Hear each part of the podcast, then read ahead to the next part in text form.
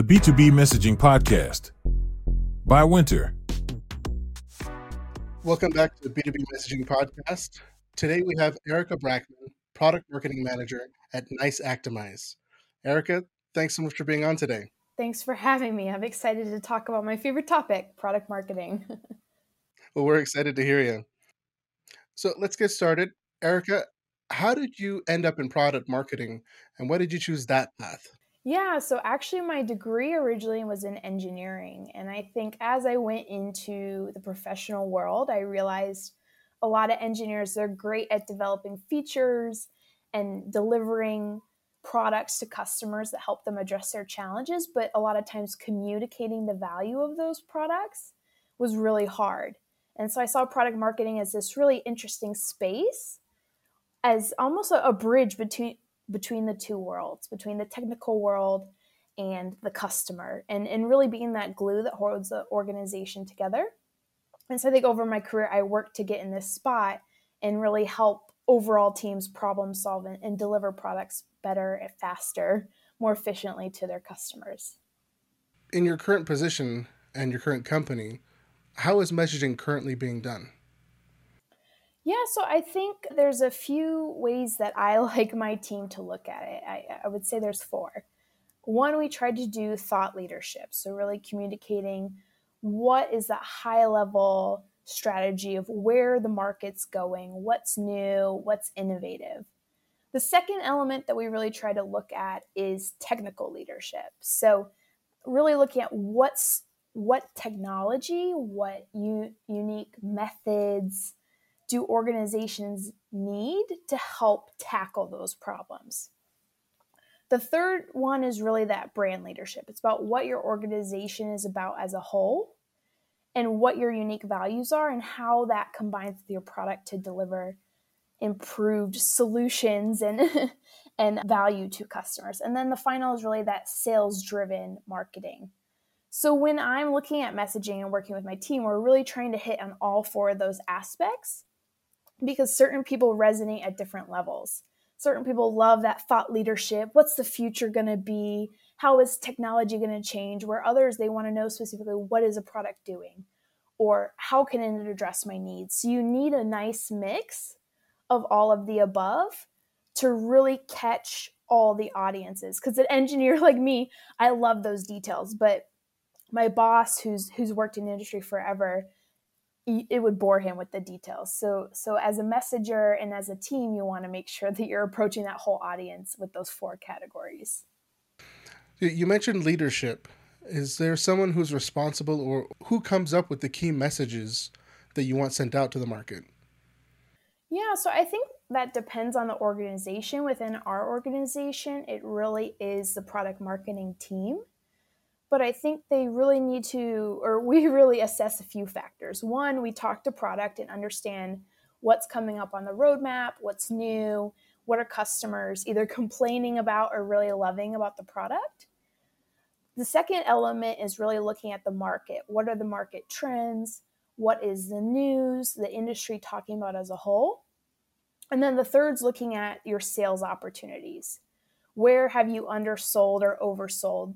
And what are some differentiators against competition. So when you combine all three of these together, that's your sweet spot in the middle where you can help promote more product and also deliver more value for your organization while staying relevant to to the market and and the trends that are going on today. So I, I think the key is really looking at these and trying to assess for your organization what does that mean, right? Because there's no point in participating on a webinar on a topic that you have no solution for. And vice versa, if every solution in the market has the same feature, is it worth highlighting for you? Is it really going to help you drive more sales or or get more people engaged? And so how do you how do you do that? I, I think there's a few other techniques organizations can use once you've found kind of that fit. And so one of them is really trying to get that expert input right? Everyone can take what ChatGPT is pumping out and put it in a blog, right? So you want to make sure that your content and your messaging says something that the average person doesn't know or that your target market wouldn't know.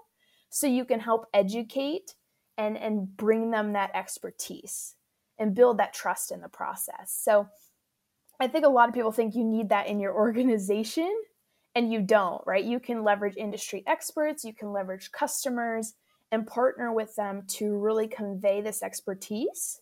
And I think a lot of that will lead to engagement automatically just because people find your content valuable, which will eventually then lead to sales as they continue to engage.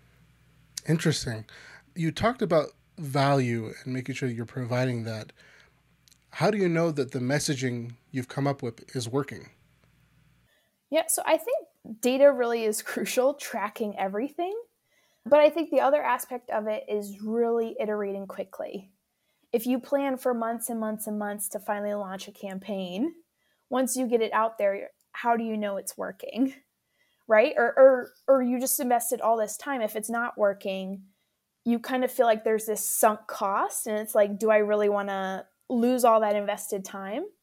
So getting to market quicker or launching in phases, right? Getting a piece out, seeing how it does, and then evaluating from there should we continue down this path? Do we need to pivot?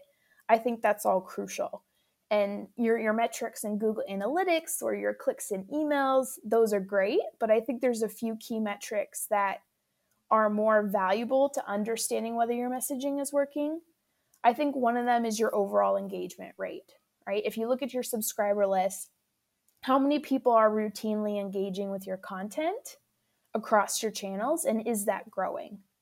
Because if that number is growing it's telling you that the value of your content is also becoming more important or relevant in the industry. So i like to track engagement as a leading indicator.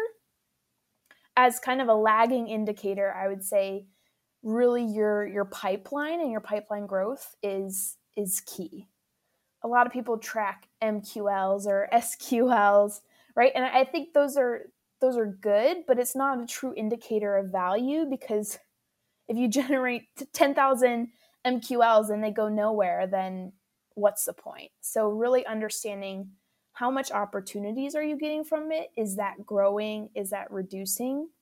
Um, and iterating based on those numbers very, very quickly is key it sounds like there's a lot of ongoing things that are happening for you to iterate. Can you talk a little bit more about that? Like, what are the ongoing activities that help you improve and optimize your messaging?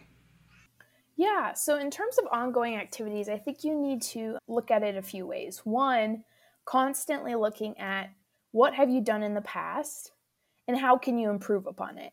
I think everyone they've written something and then a few days they come back and you're like, "Oh my god, this is absolutely horrible," right? So I think marketing collateral is that same way. If you come back a quarter later or a few months later, you're going to realize opportunities that hey, the market shifted, I can quickly update this or hey, I realize now that I've gotten customer feedback, now that I've seen this that I can optimize this message somehow. The other thing I think to keep in mind is is really building a content network. And I think building out that that network of items is is a really important optimization strategy.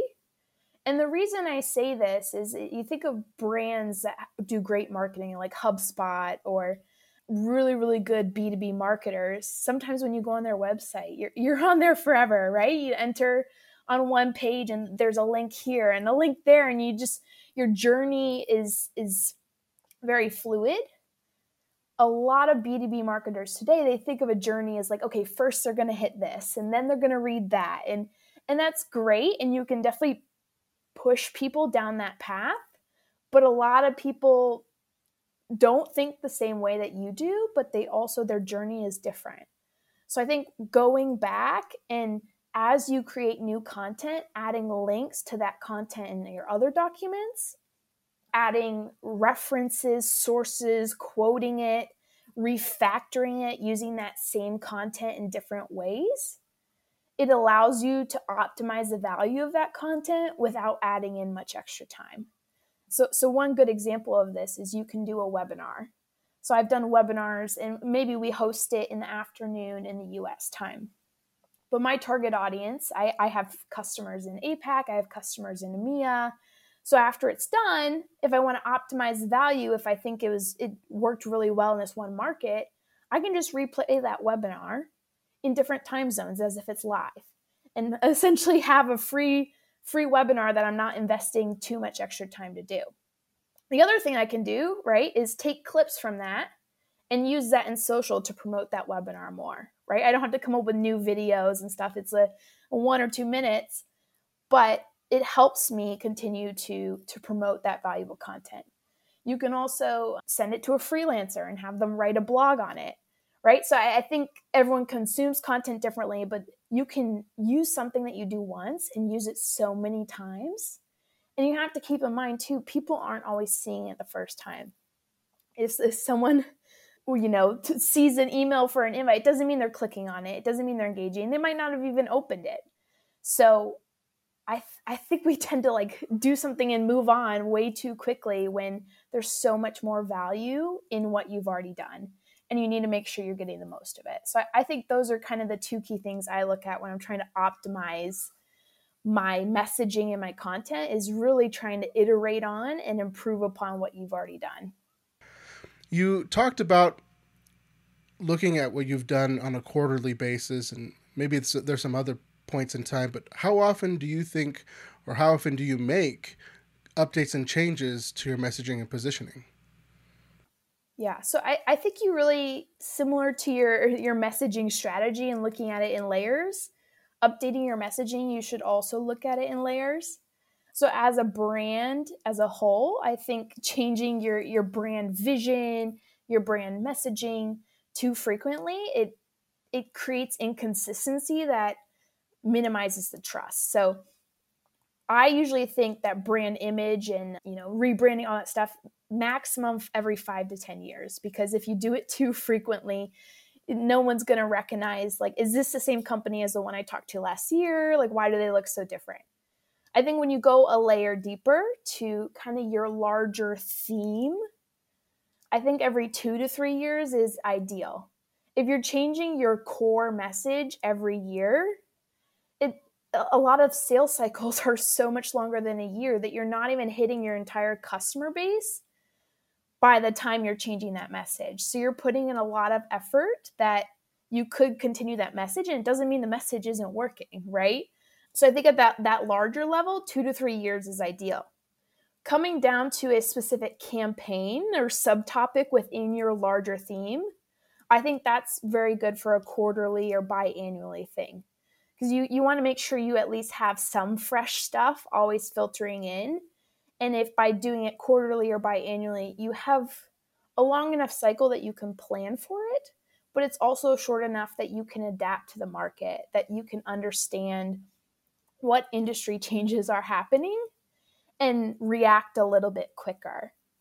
And then when it comes to the actual tactics within those subtopics that's where you should be changing constantly right? I, I, we're all talking about generative ai right now and ChatGPT and you know months ago it wouldn't have been even even been a topic. So you have to be able to make sure that you're using the latest technologies keeping it interactive really engaging your audience so they don't feel like they're seeing the same thing that they've seen all the time while at the same time you know, not wasting content you've done, right? If, if you've done great content, you did a report or whatever, turn it into a quiz, turn it into a survey, turn it into some interactive game, right? So I think you can you could use different tactics that help keep it fresh and also keep with the trends, right? Even subject lines are changing and which one does the best every quarter, right? So trying out that new stuff and trying it out frequently, experimenting, I think that's that's key to to really keeping your brand top of mind. To become really great at crafting messaging, what do you think is needed? Yeah, so I, I think there's a few things that's needed. I think you always need to have a learning mindset. As I said, technologies are changing, trends are changing. You need to be able to adapt.